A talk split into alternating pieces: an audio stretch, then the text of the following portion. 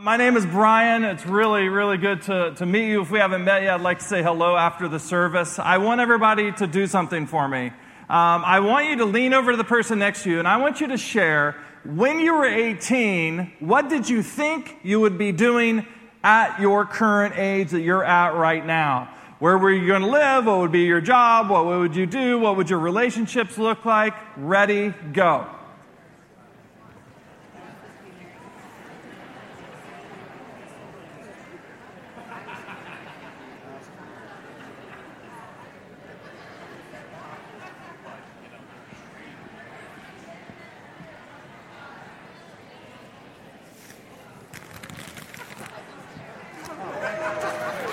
Huh? Huh? There we go. There we go. This is this is it. if I if if I throw the papayas out, I will. Uh, uh, I'll, I'll get dinged for liability purposes. Okay, so here's my question. Here's my question. Wouldn't you agree that people who are 18 right now have way more opportunities uh, ahead of them uh, than, let's say, those of you who are in your 30s and 40s and 50s and 60s and 70s. Wouldn't you agree?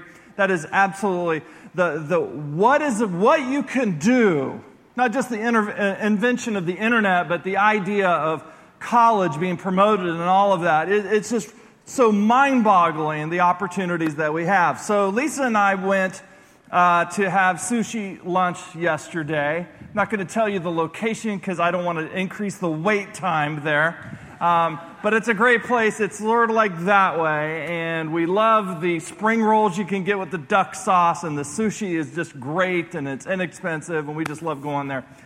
Anyway, so what we did is we, we were talking yesterday about this very thing, about how blessed we feel that our, our kids are following their passions and loving God and just following what they want to do vocationally.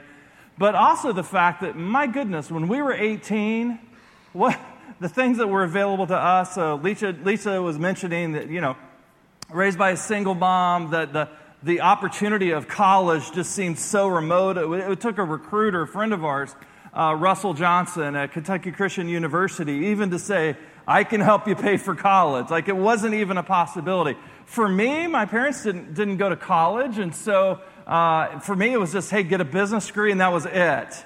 And, but the, the thing was, for me, I've never told you this. I've never actually told anyone other than, than my wife, is that when I was a junior in high school, uh, I wanted to go to West Point. And so I wanted to um, go into the military for a season. I didn't want to make a career of it, but I wanted to go to West Point. And I, part of that comes from the fact that my grandfather was in the military. So, this is a picture of my grandfather. I'll let you guess which one is my grandfather.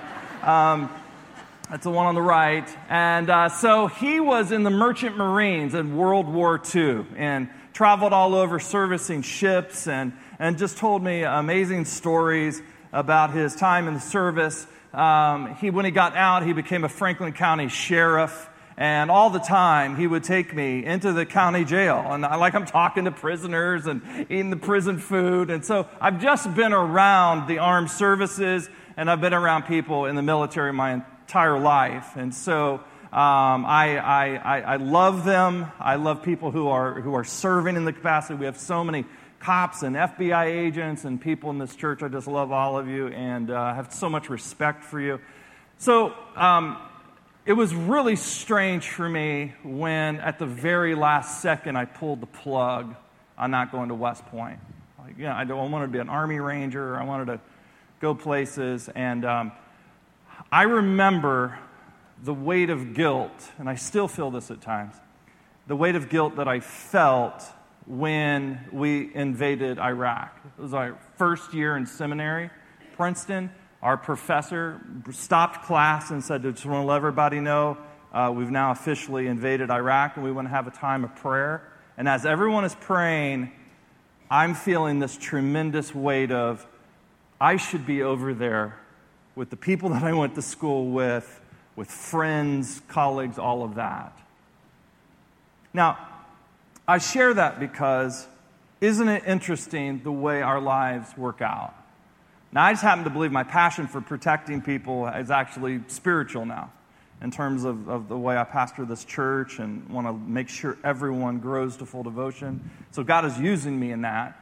But it's different, and I often wonder, honestly, what my grandfather would think. But I want to ask you a couple questions, and I want you to be very brutally honest in the way you answer these questions. What would you have done differently with your life? Like if you at 18 could have made a completely different decision, what would you would you have done it exactly the same? What would you have done differently? Here's another question. How would your life be different if blank didn't happen? Like if that particular thing didn't happen, I'm talking about like in a negative way, what would your life be like today? Because so many of us are like, yeah, I wanted to do this, but then this happened. Here's another question. If you could do anything with your life right now, what would it be? Now, all of these questions are very self indulgent. Let's just be honest. These are first world questions. Nobody in Bogota, Colombia is getting up this morning and asking, Is my life fulfilling? Does it have meaning? Uh, no one in uh, Turkana, Kenya is getting up. They're thinking about what am I going to eat today? So these are very first world questions. That's why I think a better question is this What if everything that has led you to this point wasn't an accident? What if everything, the good, the bad, the ugly, the beautiful, the meaningful, what if it wasn't an accident? Maybe, what if you are exactly where God wanted you to be? The issue that we Americans have because of our wealth and because of our opportunities is that we always, and I, I, guarantee you, every person in this room deals with this just a little bit. Everybody has this vision of what their life is going to turn out to be. Like there's the perfect edition of their life that is unencumbered by difficulty and, and little detours and stuff. But then there's my real life. So there's the, the life that I thought I was going to have and then there's my real life. And I love what Cheryl Strayed says in her book, Brave Enough. She said, I'll never know, and neither will you, about the life you didn't choose. We'll only know that whatever that sister life was, it was important and beautiful and not ours. It was the ghost ship that didn't come for us or didn't carry us. There's nothing to do but salute it from the shore. So, we're starting a new series today, and we're calling it What is God's Dream for My Life? And we believe that there are many dreams. It's not just work, but it's people and relationships and experiences and what we accomplish and what we, what we give back, all, all of these sorts of things. And what we're going to be doing is we're going to be looking at the life of a guy in the Old Testament by the name of Joseph. And I love Joseph because he's just like us. Joseph never met an angel. Joseph never saw a miracle. Joseph never heard from God, this audible voice. He's just like you and me. But he was able to take a dream that God gave him and see it come to fruition. In the same way, God has a dream for everybody in this room. And so Joseph's life is really, really weird. At 17, in the middle of the night, God wakes him up with a dream. The very next morning, he goes to his 11 brothers, one of 12, tells his 11 brothers, Hey, I just wanted to let you know, last night I had a dream, and I think it's about you guys. There was a big stalk of wheat, and it was standing there upright, and then 11 other stalks leaned over and began to worship the other stalk of wheat. Isn't that great? Surprisingly, the brothers not very excited about this idea sold him into slavery. Slave traders took him down to Egypt, sold him to the chief of police, a guy named Potiphar. While he was in Potiphar's household working, Potiphar's wife makes a move on him. Potiphar then sent him into jail where he languished. While he was languishing, beaten, malnourished, there were a couple people that worked with Pharaoh that got knocked up on some trumped up charges, got sent to prison met Joseph in prison, and while in prison, Joseph interpreted a couple of their dreams. When they got out, they went back to Pharaoh, and Pharaoh, not coincidentally, had a couple dreams of his own that was keeping him up at night. Oh my gosh, is there anybody in Egypt that can interpret my dreams? And a couple of the people were like, There was a guy we met in prison by the name of Joseph, sprung Joseph out of prison, interpreted Pharaoh's dreams, and all of a sudden now, Pharaoh puts Joseph in charge of all of Egypt. Can you imagine? Here's what we're going to do. I want to give three big ideas that are sort of like placeholders that are going to help us understand the life of Joseph. But I have some homework. I want you to read the book of Genesis, chapter 37, starting in 37, all the way to the end, chapter 50. And what I want you to do is, I want that, this, this to be a teaching experience where you're reading during the week and we're coming here and we're looking at these passages because I believe that every single person here, God is going to be placing dreams on their life. And so the first thing that I want to say is God has a dream for everyone. Joseph was 17. How old was Abraham when God put a dream on his heart? 80? 90? Like there's someone here that's 75 and you've stopped dreaming about what God can do for your life, and you need to understand that God has a dream for you at 75. Now, at 76, that's the cutoff point. There are no more dreams. After, all right. So, verse, verse uh, chapter 37, verse 5 says this Joseph had a dream. When I was 18, I had a dream to move and start this church in a major unchurched metro area. No idea that, that all of this would happen.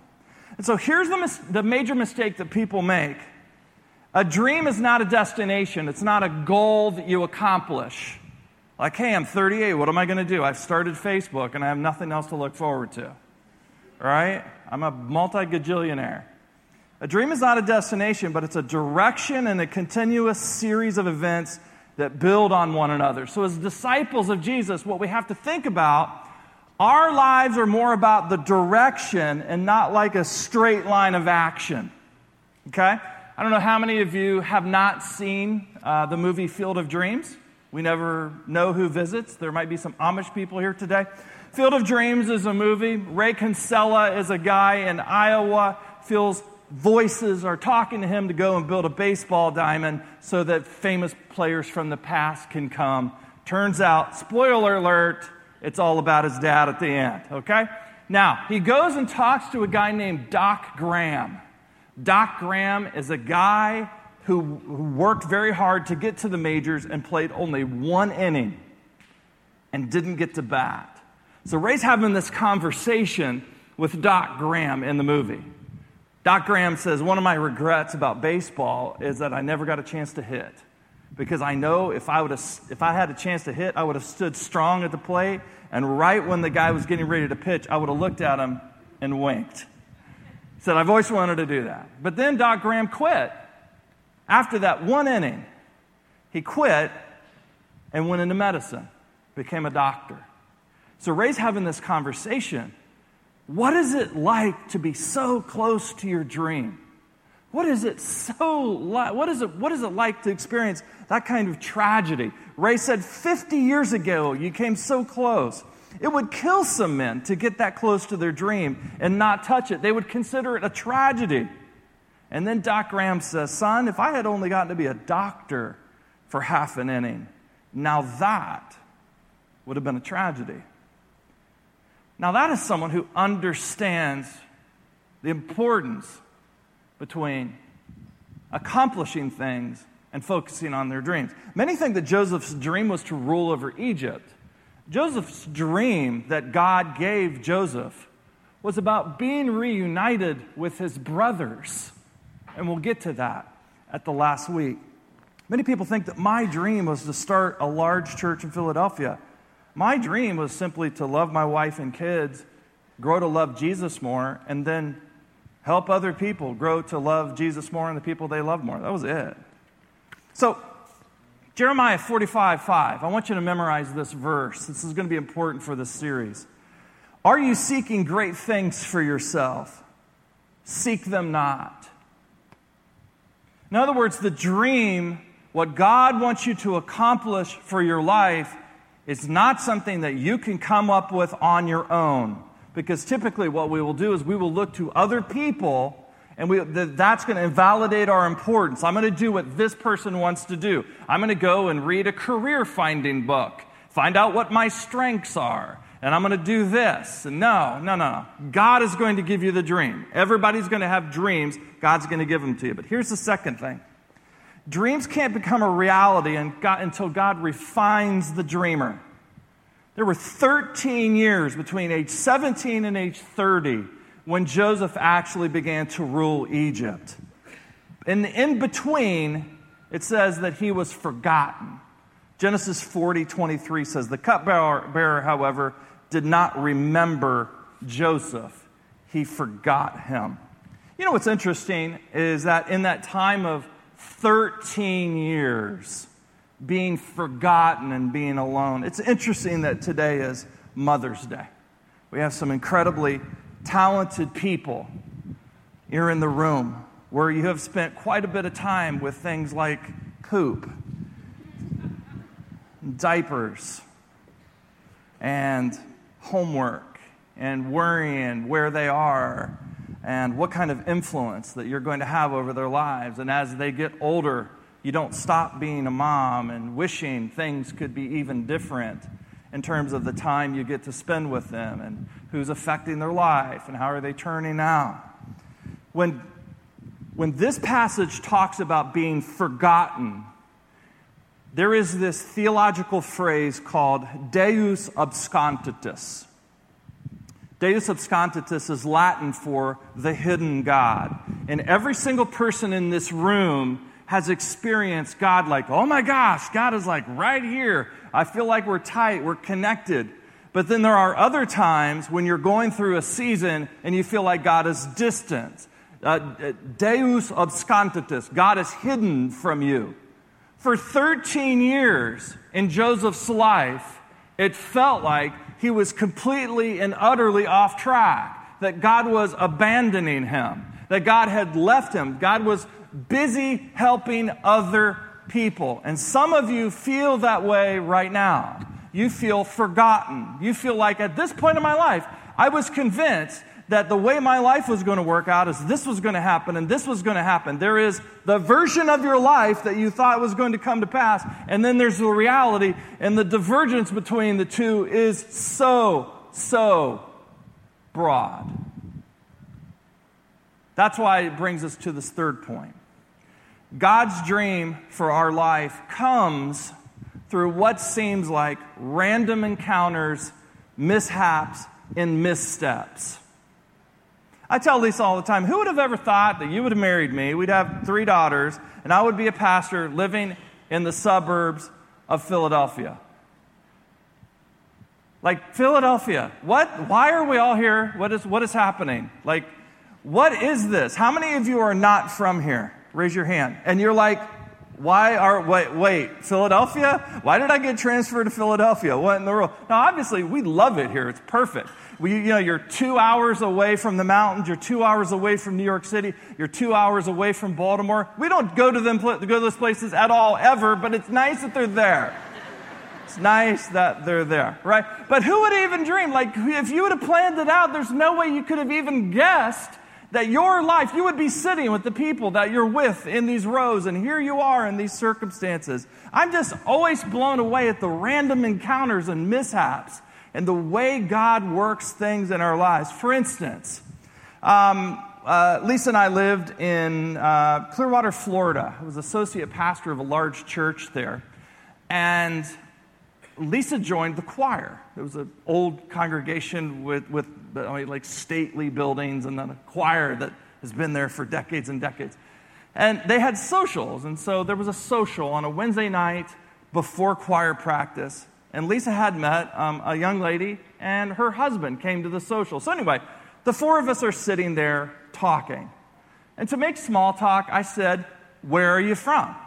And he said, I'm from Ohio. I'm like, Oh my gosh, I'm from Ohio. I said, Where are you from in Ohio? He said, Columbus. I'm like, Get out of here. I'm from Columbus. I said, Where in Columbus? So he mentions the suburb. Like, I'm from that suburb. He was like, I was like, where? Where? And he named the neighborhood. I'm like, I used to play with my friends in that neighborhood all the time. He said, I said, what high school? And he named the high school that we both went to. He said, you know, our science teacher, the biology teacher, his last name was, was Mr. Dale, but everybody called him Elad. I'm the one that named him Elad, Dale backwards. I'm like, oh my gosh, you're the Elad guy? So we're going crazy, right? Two weeks ago, two weeks ago, I'm in Wegmans. I noticed that there is an elderly lady that is struggling to grab like some broccoli or zucchini, I don't remember which, but she's struggling. And so I just walked over and I said, Excuse me, ma'am, can I help you with this? She said, Yes, dear. Had to be 90 years old. Petite little thing. So I go and I grab it and I hand it to her and I look at her jacket and she has an Ohio State jacket on.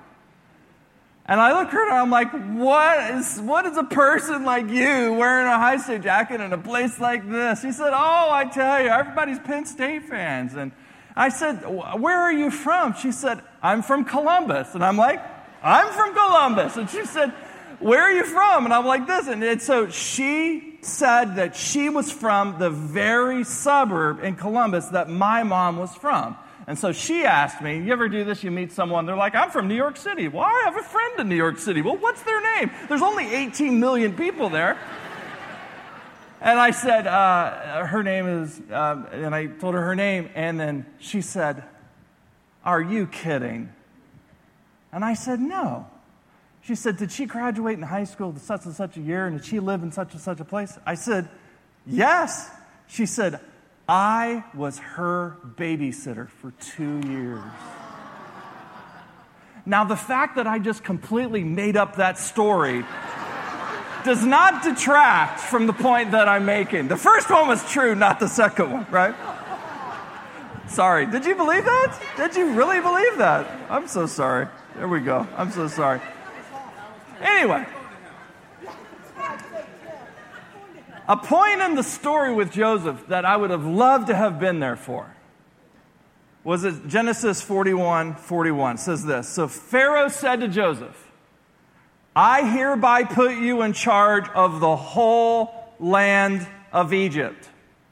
I would have loved to have been there and just walk up and say, So, Joseph, what are you thinking right now? What's going through your mind? He would have been like, I was a 17 year old kid, ripped away from my family for 13 years, sold into slavery. I'm framed by this guy's wife. I end up in prison. And now I'm in charge of Egypt. Go figure. The reality is, as disciples of Jesus, we assume that now God is in charge of our lives, and so our lives are going to look like this there is point A, where we are right now, and we just know that God is involved right now.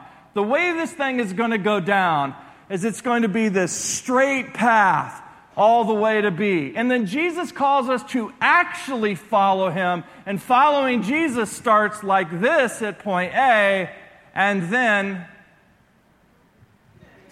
that's what it looks like, right? Who would have ever guessed. And so, as we go through these passages, as you are reading this week, and as we are talking in our messages, I have a simple task for everyone here. And the task is this I either want you to change your route, or I want you to change your perspective. There are some people here that God has a dream for your life, and what He is calling you to do is to change your trajectory, to change your route. There's something you need to change. But then there are also a number of disciples of Jesus here who believe that what God is calling them to do is change the route. And God is like, no, no, no, no. You need to stay on this route. What you need to do is you need to change your perspective. It's one or the other. What's holding us back is we think we're going on the wrong route, or we have the wrong perspective on the route that we're on. It'll be interesting to see what God does over the next few weeks in all of our lives. Let's pray. We thank you so much, God, for the way you've called us to follow you. But even just taking a map of your walking route in Israel over three years should confirm to us the circuitous, random, bizarre, beautiful and powerful ways that you're going to call us to follow you and live. God, we just pray that you would open up our minds. Are we on the right path? Or do we need to change our perspectives? We pray that you would help us to see one or the other. We pray this in Jesus' name. Thanks for listening to Brian Jones Sermons. For more information and to find similar articles on this topic and more, please go to Brian's website at brianjones.com.